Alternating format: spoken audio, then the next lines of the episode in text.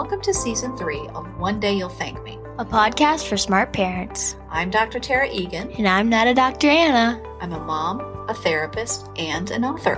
And I'm a daughter and a kick ass high school student. Each week, we'll discuss a different parenting topic. And we'll interview some fantastic guest experts. We'll leave you with practical tips and information. Plus, you'll get the perspective of a teen. Stay tuned, everyone. Boom.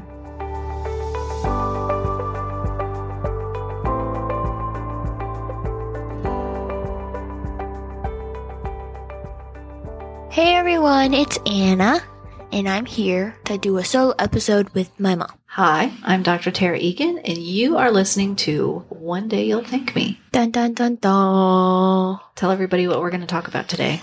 We're talking about natural versus logical consequences. I love this topic. I know that it might sound boring to the regular folk out there. I mean, teens, namely, but it's like one of those things that impacts us every single day because everything we do has a consequence, sometimes good, sometimes not so good. And parents say to me all the time, like, I don't know how to give consequences. I can't think of anything to do in the moment if my child misbehaves or if my child's doing a good job. And I need to find a way to tell them beyond saying, you know, good job, buddy. Mm-hmm. So it's just super relevant for all parents, basically, regardless of how old your kid is, even if they're grown up, honestly. Yeah. So, yep. And this is kind of, I think of a follow up to, we had an episode in season one. I think it was episode 17. Does that sound right? That sounds right, yeah. And it was about reinforcers and talking about basically how to encourage a kid or a person to keep doing a behavior that we want to keep seeing. So consequences, you know, sends a message like if you have a positive consequence, like you get a reward or praise, it sends the message keep doing it. If it's a consequence that's negative like you lost phone privileges or I don't know, something is broken and you can't use it, then that might be something that deters you from doing that again. Now, the goal always of the parenting that I encourage parents to use is to create an environment in the home that's respectful, where people are working as a team, where the expectations are really clear and they're age appropriate. Communication must be key in this, right? Yeah, yeah. And I call it, maybe we should talk about this in another episode of like the term I use is nurturing communication. So that type of communication style is what I teach parents to do so that they can be good, clear communicators with their kid, but still have authority and still be able to kind of get feedback from their kid about their emotional state or whatever, but still like get stuff done and be able to kind of assert their wishes as the parent. So first we're going to talk about natural consequences. So for every behavior we do, there's something that occurs naturally. So like think of like an example. What's something that if you do something, there's going to be a result that's going to happen automatically. If I do an assignment, I'm gonna get a grade. Yeah. Yeah. Or if you don't do an assignment, Get a bad grade, I guess. Yeah, or you get a zero. So if you don't get up on time for school, you'll miss the bus or you'll be late to school. Like that's going to occur just as a natural byproduct of the behavior that you exhibited. I mean, if you're not nice to anyone, you're not gonna have the chance of making friends or being Mhm. social with people, I guess. Yeah. So it's not necessarily that an adult in your life is going to do something to you if you're not nice. It just might be if you're unpleasant to the kids at school, they're not going to seek you out for your company. Or if you don't wash your clothes, naturally that means you're going to have dirty clothes. Yeah, you got nothing to wear. Yeah. Or at least not clean clean things to wear, Yeah, right? Yeah. If you study, you're more likely to earn a good grade, things like that. So the naturally occurring consequences and the one that makes people like super it's kind of a slap in the face is if your kid runs out into a parking lot, the natural consequence would be they might get hit by a car. Mm-hmm. That's also a good example to show that we can't always use natural consequences because we're not going to let our kid get hit by a car and be like, see what I told you? I told you that would Oh happen. my god.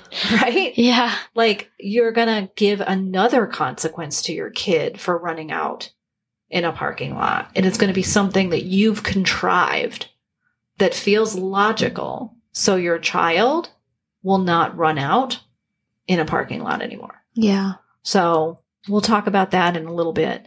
But the main aspect to know about natural consequences is they occur naturally. And a lot of times it's parents who interfere with natural consequences occurring. Like they will do something to either shield their kid from the natural consequence. So you think of the kid who leaves their lunch in the fridge at home. They don't put Mhm. it in their backpack. So what would be the natural consequence to not bringing your lunch to school? You have nothing to eat. Yep. You have nothing to eat, you're hungry. But what parents will do is they will notice that the lunch is there, drive the lunch to school, and give it to the front desk. And Mhm. it will be delivered to their kid's classroom, and their kid is protected from that natural consequence.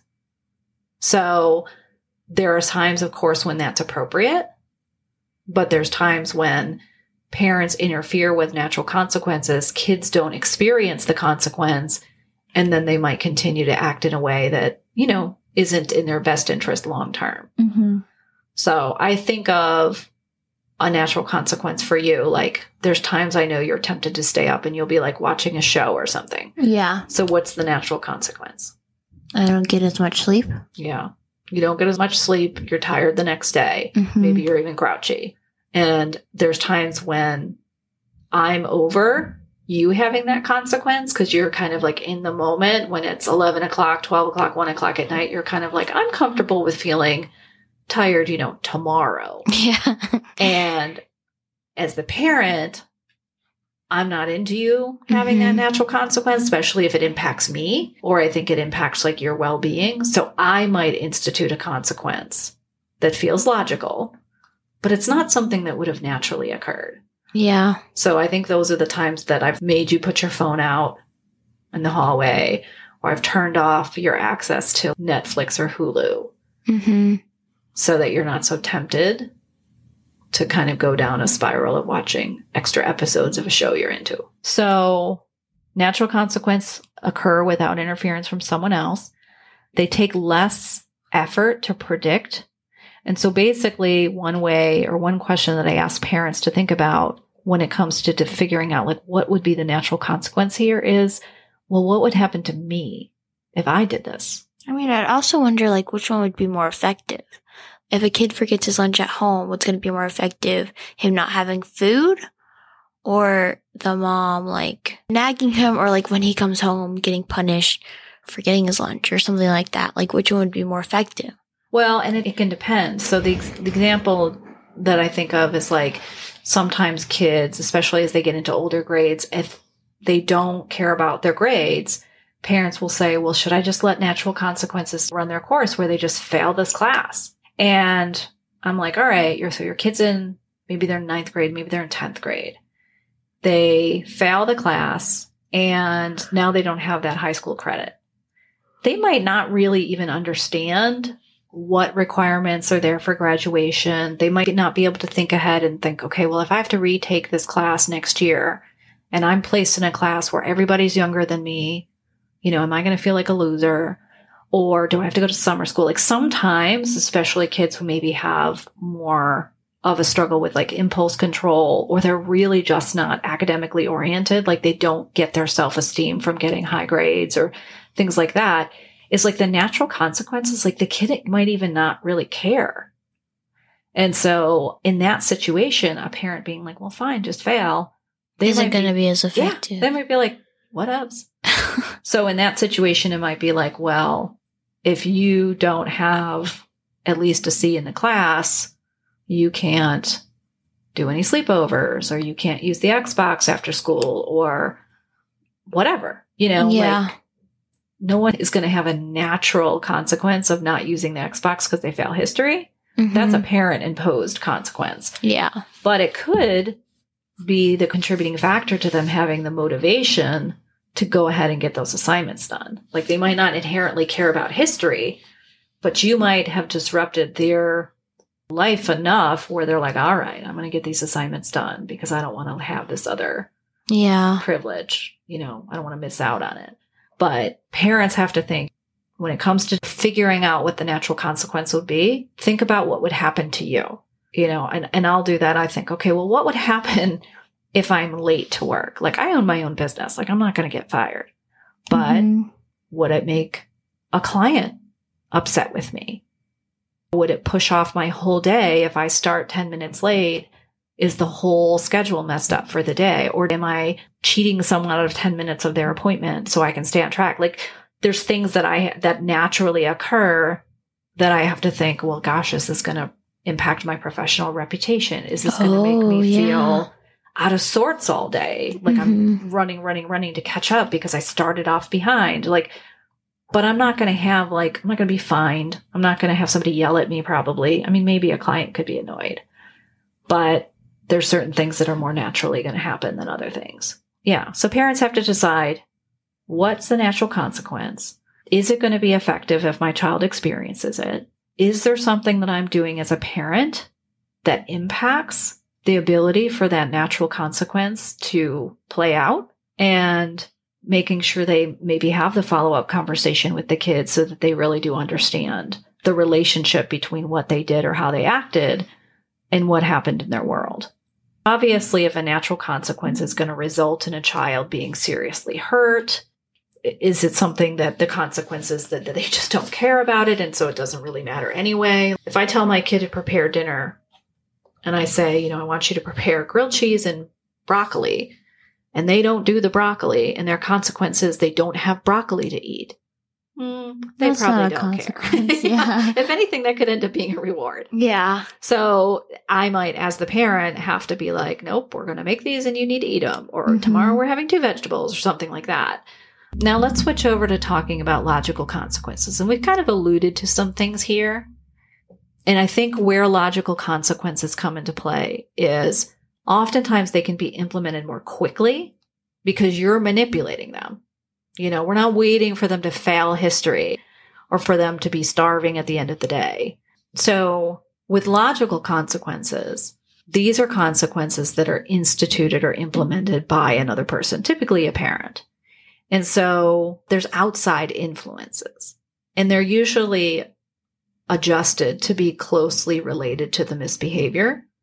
So I'm going to go back to that comment I made about having a kid run out into the parking lot.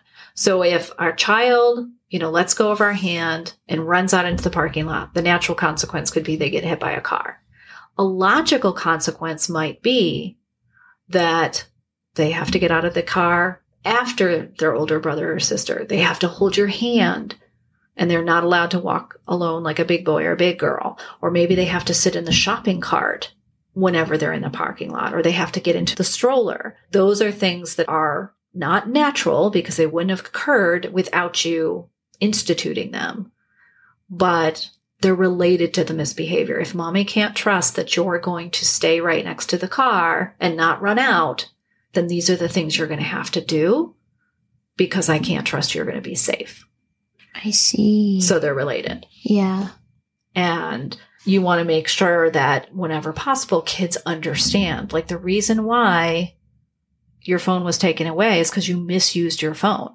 You were using it in Mhm. the middle of the night, or you signed up for an app that you didn't have permission to use. So for you, if you stay up late watching TV shows, it does make sense that the next night, the TV shows, when you watch them on Netflix and Hulu, your access might be limited Mm-hmm. to those Yeah. versus me saying you need to do my laundry as a consequence. Yeah, because that doesn't line up. Right. And sometimes, and I'm going to say this as a little caveat, sometimes the natural consequence is something the kid doesn't care about. It's super hard to come up with a logical consequence. And so we kind of fall back on something that makes our kids uncomfortable. So we're like, fine, you've lost your phone. Oh. And that ends up being one of the default consequences that parents give. And there's times where kids can kind of get exhaustive. Like every time I do something wrong, I lose my phone for varying amounts of time. And the kids feel the pain of being like inconvenienced or whatever, or just disappointed at not having access. But there isn't a lot of conversation about like your misbehavior resulted in this logical consequence.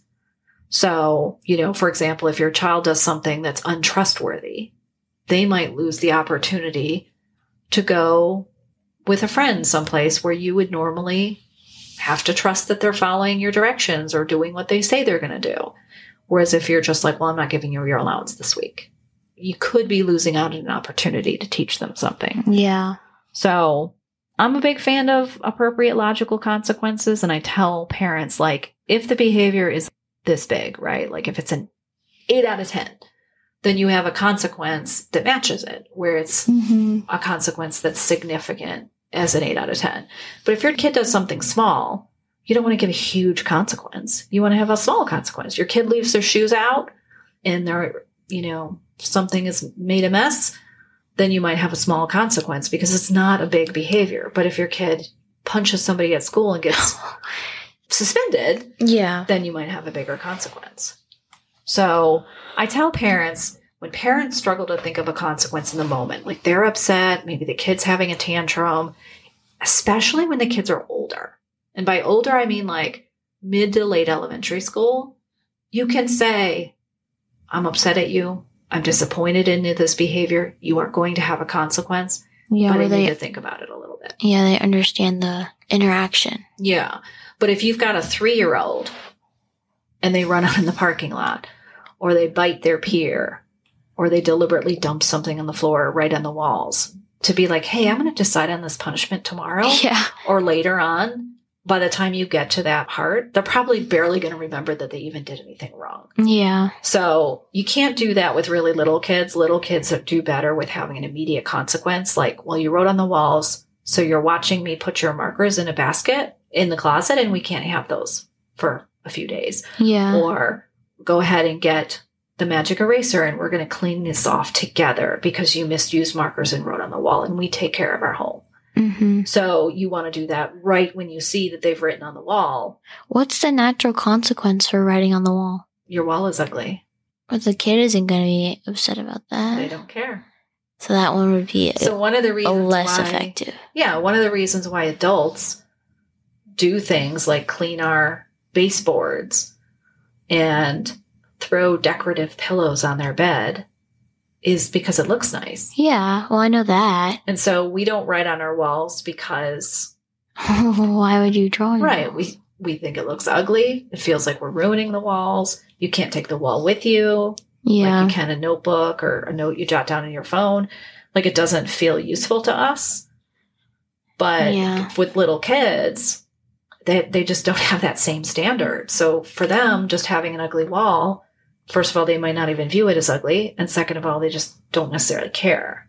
So in Yeah. that situation, what they might care more about is not getting to use their markers in their room anymore.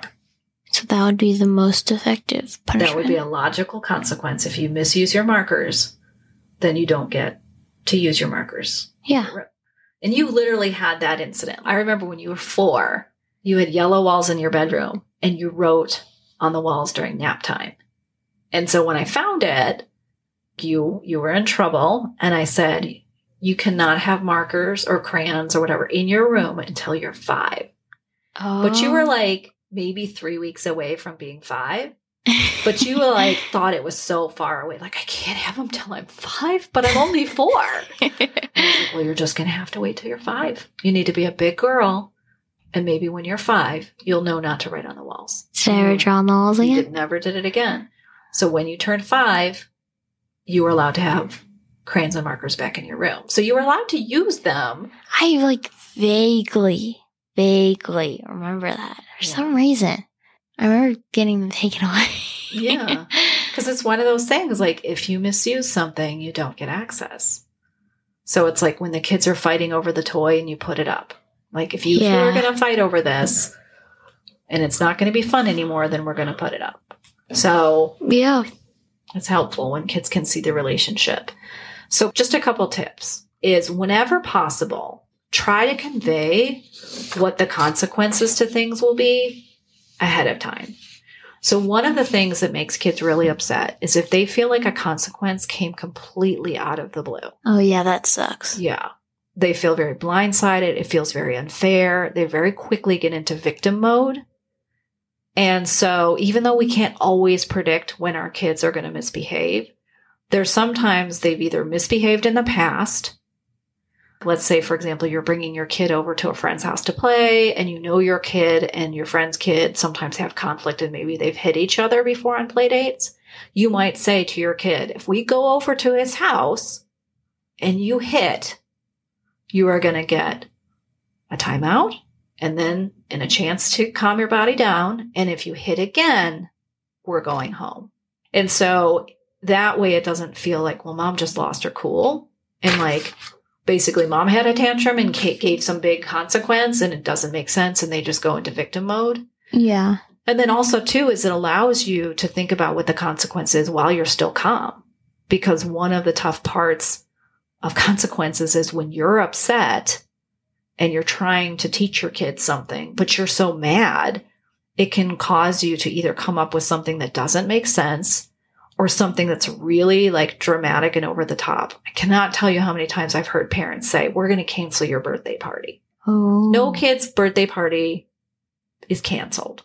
Like it's just not. Like if you have sent out invitations and 10 little kids are coming to the bowling alley for your kids, you know, sixth birthday, you are not going to call all those parents and tell them that because Johnny hit his sister or acted like a fool in a restaurant, that the whole party's canceled. Yeah. But parents will threaten those things. They'll say, well, we're not going to go on vacation.